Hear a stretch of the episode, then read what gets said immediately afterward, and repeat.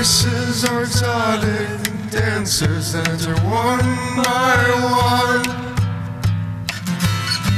Make love to all of your orifices in your seduction. Your seduction. Hello and welcome to Ear Seduction. I'm your host, Paul Schilling. In this episode entitled Numbers, we are discussing how thinking mathematically will give you a huge advantage.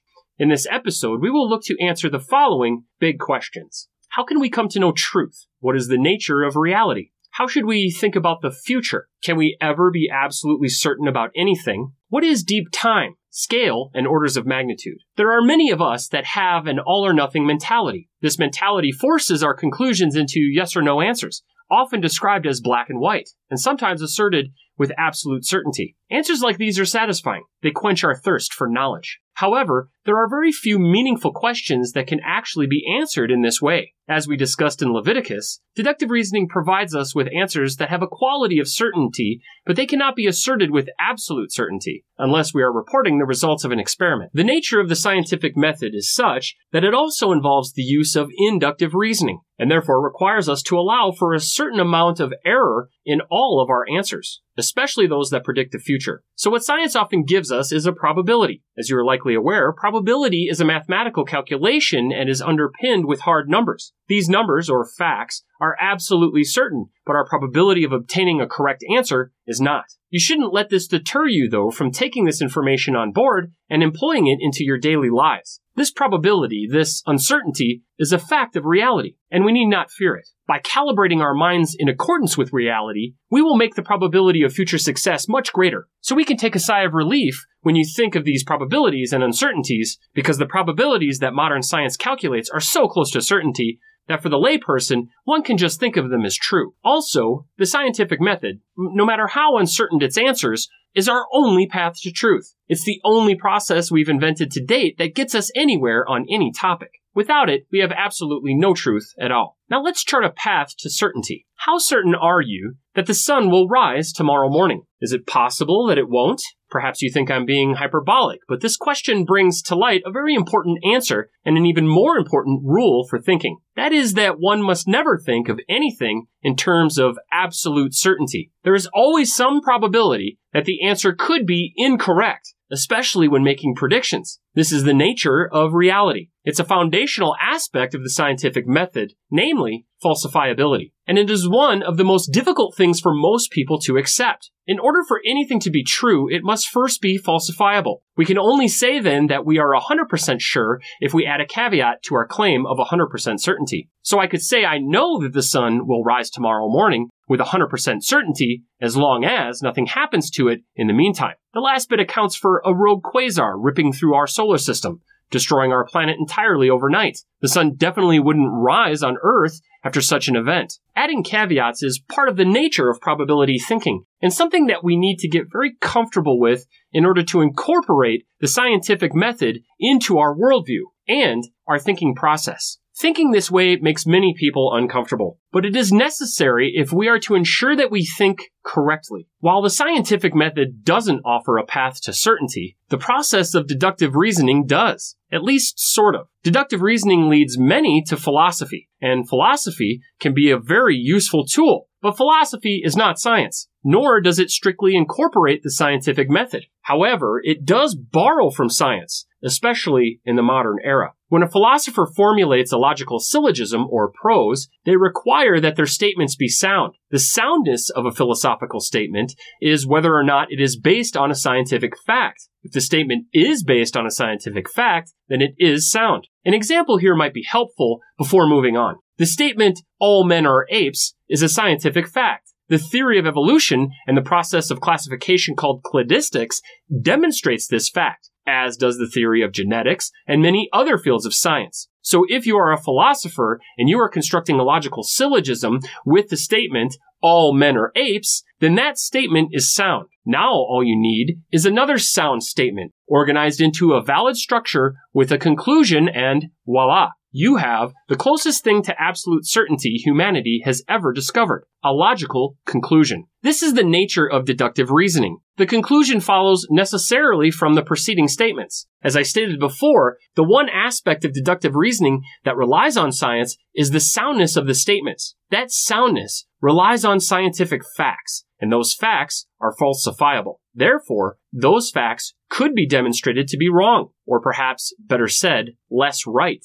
Again, let's take another example to further elaborate this point. If you unearth a fossilized skull and assess its clade, you may have some question as to exactly which species it belongs. So there is room for error there. I may believe that the skull is the species Homo habilis, or it may be Homo erectus. You may not be sure exactly which species, but one aspect of this fact is 100% certain. It is a human skull. So all those claims that the skull is human, that it is habilis, that it is erectus, are all falsifiable. All scientific facts have to falsi- be falsifiable in some way in order for us to be able to say anything about them at all. This is the nature of scientific thinking. There are facts, and those facts are the foundations of our scientific theories, and those theories may not be completely accurate. There may be some aspect of the facts that end up being falsified, like the exact species to which the human skull belongs. In this way, theories are honed, further whittling down the margin of error. This is how scientific theories become more true. This doesn't mean that theories are not to be trusted. In fact, just the opposite. This relationship between facts and theories, and therefore our understanding of reality, is a feature, not a bug. It's a good thing. It keeps us searching for better and more accurate explanations. And as we do, we uncover the true nature of reality. There is a very important distinction to make here, so I'm going to belabor this point for a bit.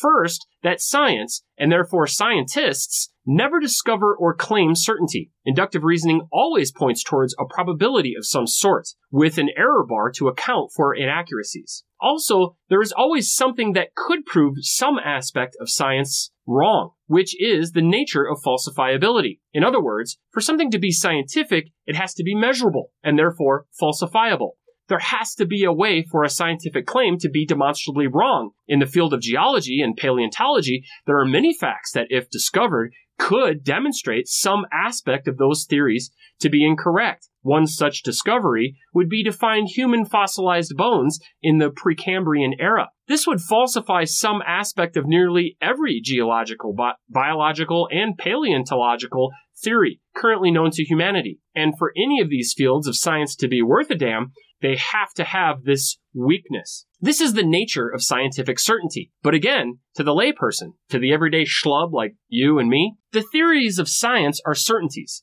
Theories are made up of facts, and the narrative describing each theory in each of the different fields of science is supported by all the facts and contradicted by none of them. They are, to the layperson, ironclad truth. Truth with a capital T. Irrefutable. The closest one can get to certainty is a scientific theory. But don't be surprised if you don't always like what scientific theories tell us about ourselves and the reality in which we live. Let's take one last example. It's a fact that chimps are apes. It's also a fact that humans are apes. All apes have a common ancestor. Therefore, we humans have a common ancestor with chimps. We used to be the same thing that chimps used to be. We courted, paired, mated, and raised children together, probably for millions of years, before something split us up for the rest of eternity. Now, as we gaze off at our chimp exes, we might question, as people often do, I wonder what things would have been like if we had stayed together. Maybe that's just me. Anyway, the point is is that if a layperson is going to speak with any level of certainty, right up to the most certain, absolute certainty, they better be speaking scientifically. There is, after all, no other truth available. Please notice for a moment that the example I just gave you was structured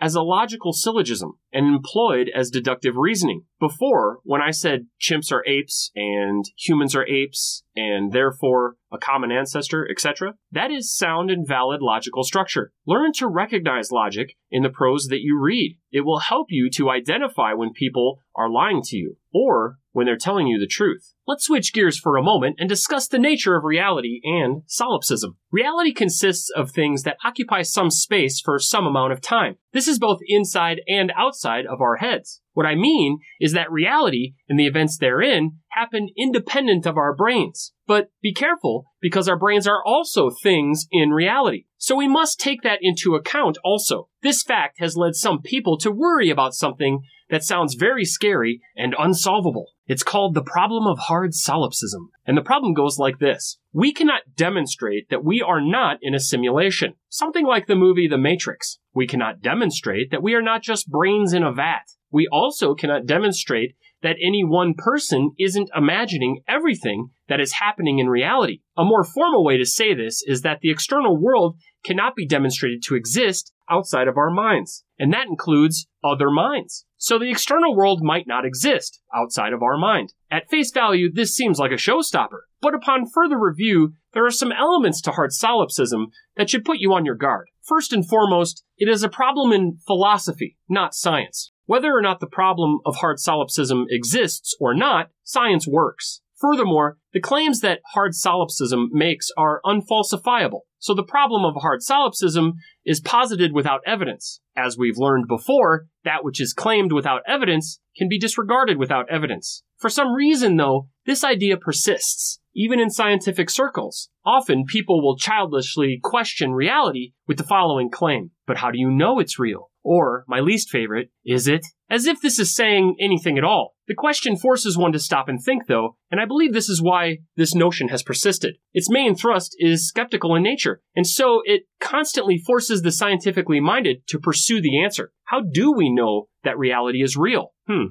This question leads to epistemology, and luckily for us epistemists, the answer to that question, reworded here as how do we know what is? Has proven to provide very real and useful answers. First, let's consider solipsism's very real limitations. We can all demonstrate that reality is known and exists outside of our minds. We can do this by verifying reality with the other minds available. Two people can test reality and both get predictable results. And this is true no matter how those two people attempt to change reality within their own minds. We can also test this by attempting to change reality with our minds right now. Try making this word, bulldog, into another breed of dog, or try making it into a totally different word right here on the screen. Bulldog. You can't do it in either context. You cannot redefine what a bulldog is to make it into, let's say, a poodle, and you cannot change the word on the screen to be something else. Not with your mind, anyway. So the solipsists cannot demonstrate their claim that reality is only in the mind. Lastly, solipsism doesn't do any work in our daily lives, except maybe to slow down our progress to a screeching halt. Think of all the progress humanity could have made if they had just stopped questioning if demonstrable reality was actually reality and instead gotten down to the hard work of demonstrating further the truths within reality. One marvels at where we might be. Solipsism takes many forms during our conversations and in our relationships with people and with reality itself. If you get seduced by a solipsist, you're very likely to start thinking odd thoughts like you have your own truth, or everyone has their own truth, or perhaps even that you can manifest reality if you think about it hard enough. And some people even think that if they just stay positive and somehow radiate out positive thoughts into the universe, then something positive will happen to them. Although no one has ever provided a methodology in, for doing this, nor have they clearly defined what this actually means. These are all forms of solipsism. And while some of these ideas do have some very tiny element of scientific truth, like the fact that two people can witness the same event and have slightly different accounts of what happened, the fact of the matter is that none of these solipsistic ideas endure the scientific method. One frustrating and particularly ill conceived solipsistic notion is that we cannot come to know reality. I've actually been in a conversation with someone who insisted that the wooden fence we stood next to could not be demonstrated to exist. What a moron. It's this type of thinking that grinds progress to a halt. And when you try to reason with people like this, you might be better off just ending the friendship altogether. I bet you never thought you'd be chomping at the bit to get to the math. So let's start with some concepts that deal in mathematics a little bit more directly. The following concepts are incredibly helpful to keep in your mind at all times. We already discussed probabilities, so I won't talk about it uh, at any length further here. Let's now focus on deep time, scale, orders of magnitude, and space. Most people don't have a good sense of deep time. We can consider expanses of time like years and decades, but anything longer than that gets a little fuzzy. This is why it's important to have the concept of deep time at the forefront of your mind. The concept that you consider will depend greatly on the answer to this question. How deep is deep time? Well, that depends on the topic being discussed. If we are talking about human beings, deep time is measured in millions of years. 7 million if we are considering our modern form, 20 million if we want to go back further to our more monkey like selves, and further still, over a 100 million years if we want to consider our modern sexual drive. Recognizing humanity's connection to deep time will save you from believing many false things. I recently heard a podcaster and author respond to the following question Do you think that men and women can work together? A clumsy question for sure, but in this context, work was defined more or less in a modern corporate team oriented environment. The podcaster slash author said, I don't know. We've only been doing it for a few decades. This surprised me because upon first hearing this answer, it sounded right to me. But then I thought about humanity in terms of deep time. Immediately, both this question and the answer were exposed as being absurd. Men and women have been pairing and partnering and teaming together to accomplish mutual goals in more or less our modern form for millions of years. And sexual partners have been working together as teams for hundreds of millions of years. When you think of the question and answer in terms of deep time, immediately you are forced to further refine and define the question and also the answer before you can proceed intelligently. In this example, the question would have better been stated, do you think men and women can work together closely on teams without any sexual attraction, tension, or miscommunication. The answer then would have been better stated as, I don't know. We've only set that as a goal or our standard in the past few decades.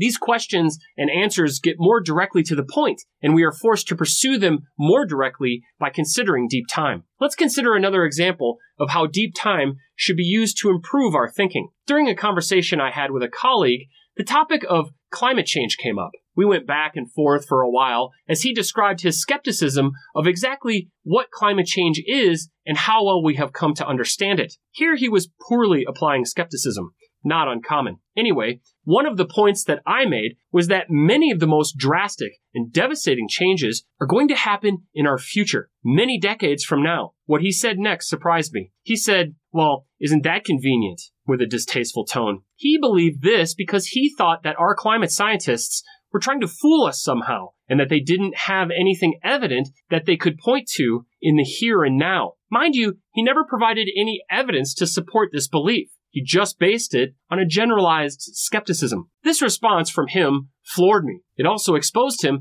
as someone that wasn't taking into account deep time. Whereas in the previous example, we looked into our deep past, this time we need to look into our deep future. And my friend was failing to do so. My immediate response to this was that it was actually very inconvenient, that the changes in the climate weren't happening much sooner and with much more obvious results. If it were blatantly obvious, then people like him would likely be convinced of the seriousness of climate change. Although it does seem that there are many people that will never believe certain things, no matter how obvious. I once saw a man on the news standing in water up to his knees while claiming that flooding was not an issue in his neighborhood and that climate change wasn't happening. Very, very sad. Getting back to my friend though, he wasn't taking into account the multiple decades of data we have collected, the projections made for our future based on that data, the predictions that have already come to pass, the improvements to our current data collection efforts, and thus the very high probability that our current projections are accurate and correct. And most importantly, he wasn't taking into account just how accurate our science is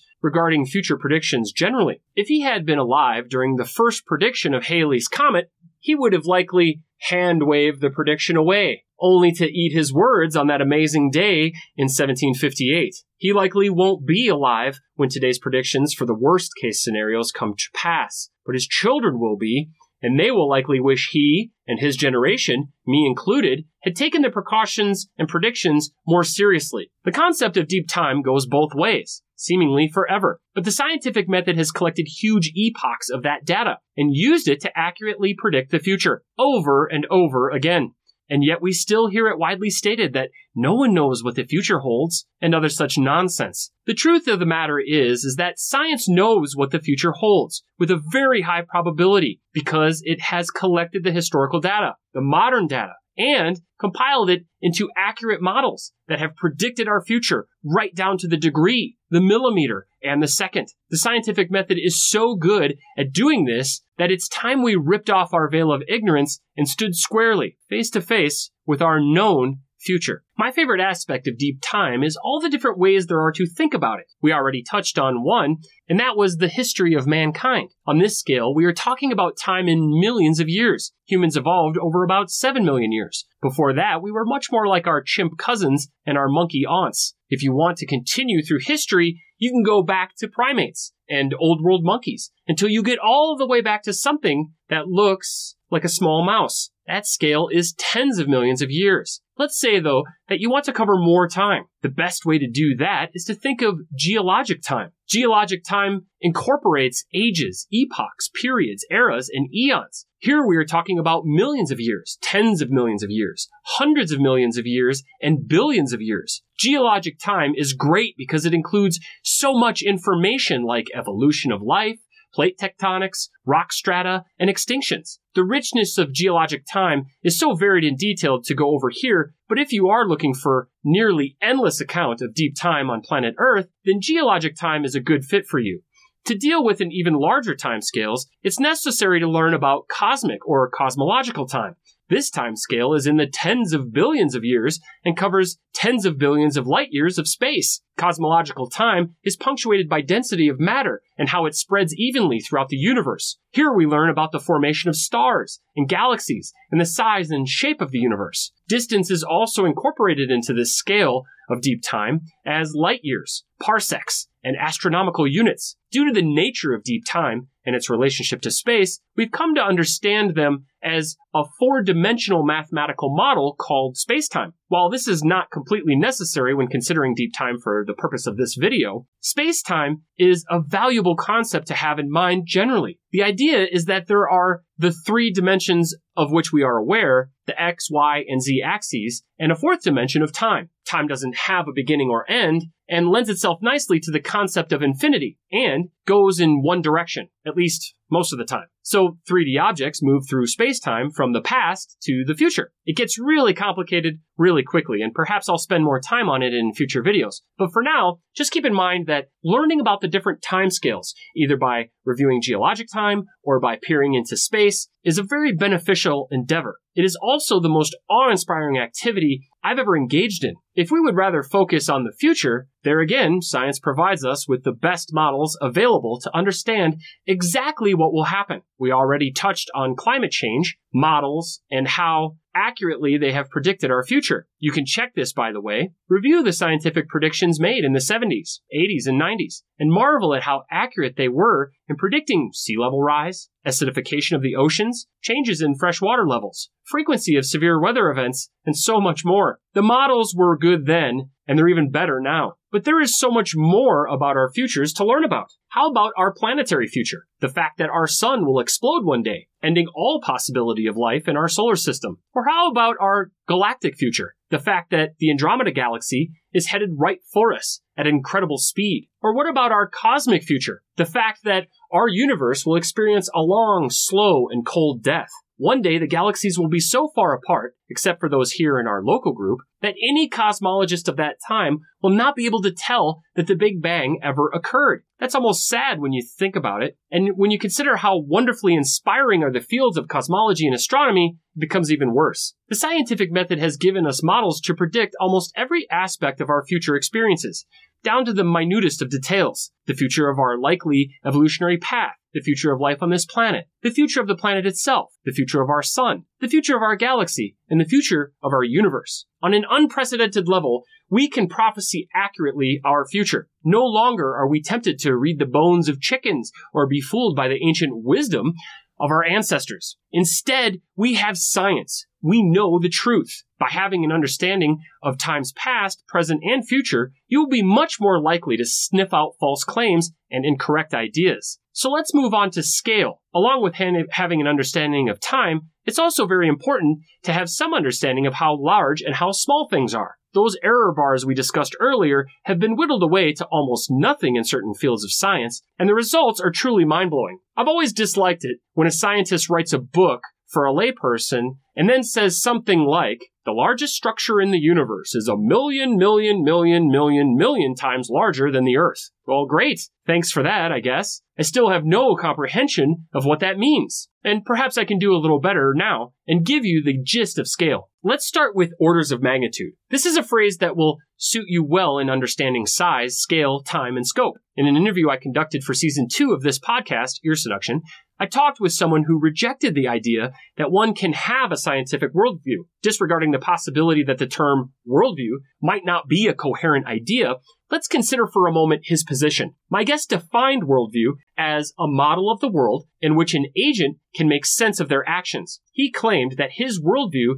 was everything that he came into contact with in his daily experience. So essentially, a 20 foot bubble surrounding him. This is all he was concerned with. My scientific worldview, conversely, has opened up my eyes to a bubble many orders of magnitude larger than his, and also includes things that are many orders of magnitude smaller. My worldview encompasses the entire planet and the vast expanses of spacetime. It also includes the very small, the viruses and microbes that often plague us, and so, so much more. But in order for me to consider his worldview, I had to throw out huge portions of my understanding of both the very large and the very small. For the sake of this example, though, let's restrict my worldview to our planet Earth. And let's only consider things that are of medium size, i.e., things that are visible. How many orders of magnitude larger is my worldview than my guest's? His was a 20 foot bubble versus my 41,804,400 feet bubble known as Earth, that large number being the diameter of Earth. So my worldview is six orders of magnitude larger than my guest's. And again, that is restricting myself to just the Earth. My worldview extends past the Earth, of course, as many as any mindful worldview must, but six orders of magnitude is plenty. To calculate this, I just move the decimal place from 20 over six places to 20 million to account for the size of my number. My number is in the tens of millions. His number is in the tens. Thus, I have a worldview that is six orders of magnitude larger than my guests. So how is that helpful? Well, the real benefit expresses itself when we consider the second part of the definition of what a worldview is. How can I ensure that my actions make sense? How do I proceed to act so that my actions provide the most benefit? Well, when considering a worldview, I imagine that one must take into account the entire world, at a minimum. So, that is my scale. To compare these two worldviews, mine takes into account all of humanity. My actions, therefore, are modified to accommodate all the people with which I share this planet. My guest's worldview doesn't have this expansive consideration. So the decisions that I make in my daily life have all the same considerations my guests do, plus all the considerations I can come to know by learning more about the world at large. These decisions range in scope from simple actions, like what food to buy, to much more complex ones, like whom should I date and how should I invest my money. By considering all the scientific information available to me, about our entire planet, I'm able to make wise, well informed decisions. By contrast, my guest labeled his own worldview as quaint, and it showed. I can't imagine being so small minded that I would even attempt to define my worldview on such a small scale. By expanding your thinking to an appropriate scale, you'll reap the benefits of inclusive thinking, thinking that considers all the orders of magnitude available to you, and you won't get stuck in the sludge of selfishness. So how else can we think about scale? Well, it helps to have some understanding of our place in the universe. There are many scientists that claim that we are just a pale blue dot, insignificant set against the deep expanse of space, or something like that. While it's true that in relation to the scale of the universe, our planet Earth is pretty small, think like a grain of sand compared to our entire solar system, only that comparison doesn't even begin to describe the true difference in scale. But to say or imply that we are therefore insignificant is preposterous, especially to us. While the universe is made up of largely either nothing or somethings that don't seem to understand much, Homo sapiens comprehend quite a lot. Specifically, that our brains are made up of the exact same things that the rest of the universe is made from, only in such an interesting configuration that it, our brain, can comprehend exactly how we got here, where here is, that here won't be here for long, and that long is in fact much longer than we thought. While the physical scale of our brains is quite small in comparison to something like a galaxy, the expanse of our thoughts, once we embrace a scientific worldview, can be almost infinite. Let's now get to our final thought. Understanding the concepts I just described will assist you in sniffing out nonsense. People of all types will be happy to take your money by appealing to your ignorance. If you are ignorant to all the information that we've covered in this series thus far, then you are much more likely to attribute false conclusions to the phenomena you experience. A great example of this is germs. For millennia, humanity didn't know that there existed such tiny things as germs, germs that could invade our bodies and cause sickness. Humanity, ignorant of even the concept of, of the very small, assumed that sickness was caused by a demon or a devil, or perhaps the odd lady that lived down the way. False beliefs like these led to all manner of nonsense, and even senseless murder. While it may seem impossible for a modern person to be fooled in this way, take size and scale seriously. Become familiar with just how small the very small can be, and just how big the very big has become. Investigate what we have come to know about deep time, space, and space time. The quest for this knowledge will open your mind to so much more than just mathematical way of thinking. Learning about these concepts can lead to a deep feeling of numinous inspiration, followed by waves of awe and wonder. The ancients used to bicker about how many angels could fit on the head of, an, of a pin. The real question is how many bacteria. In the next episode, entitled Deuteronomy, we will lay the foundation of an intellectually honest moral system. Thank you, and this has been Ear Seduction.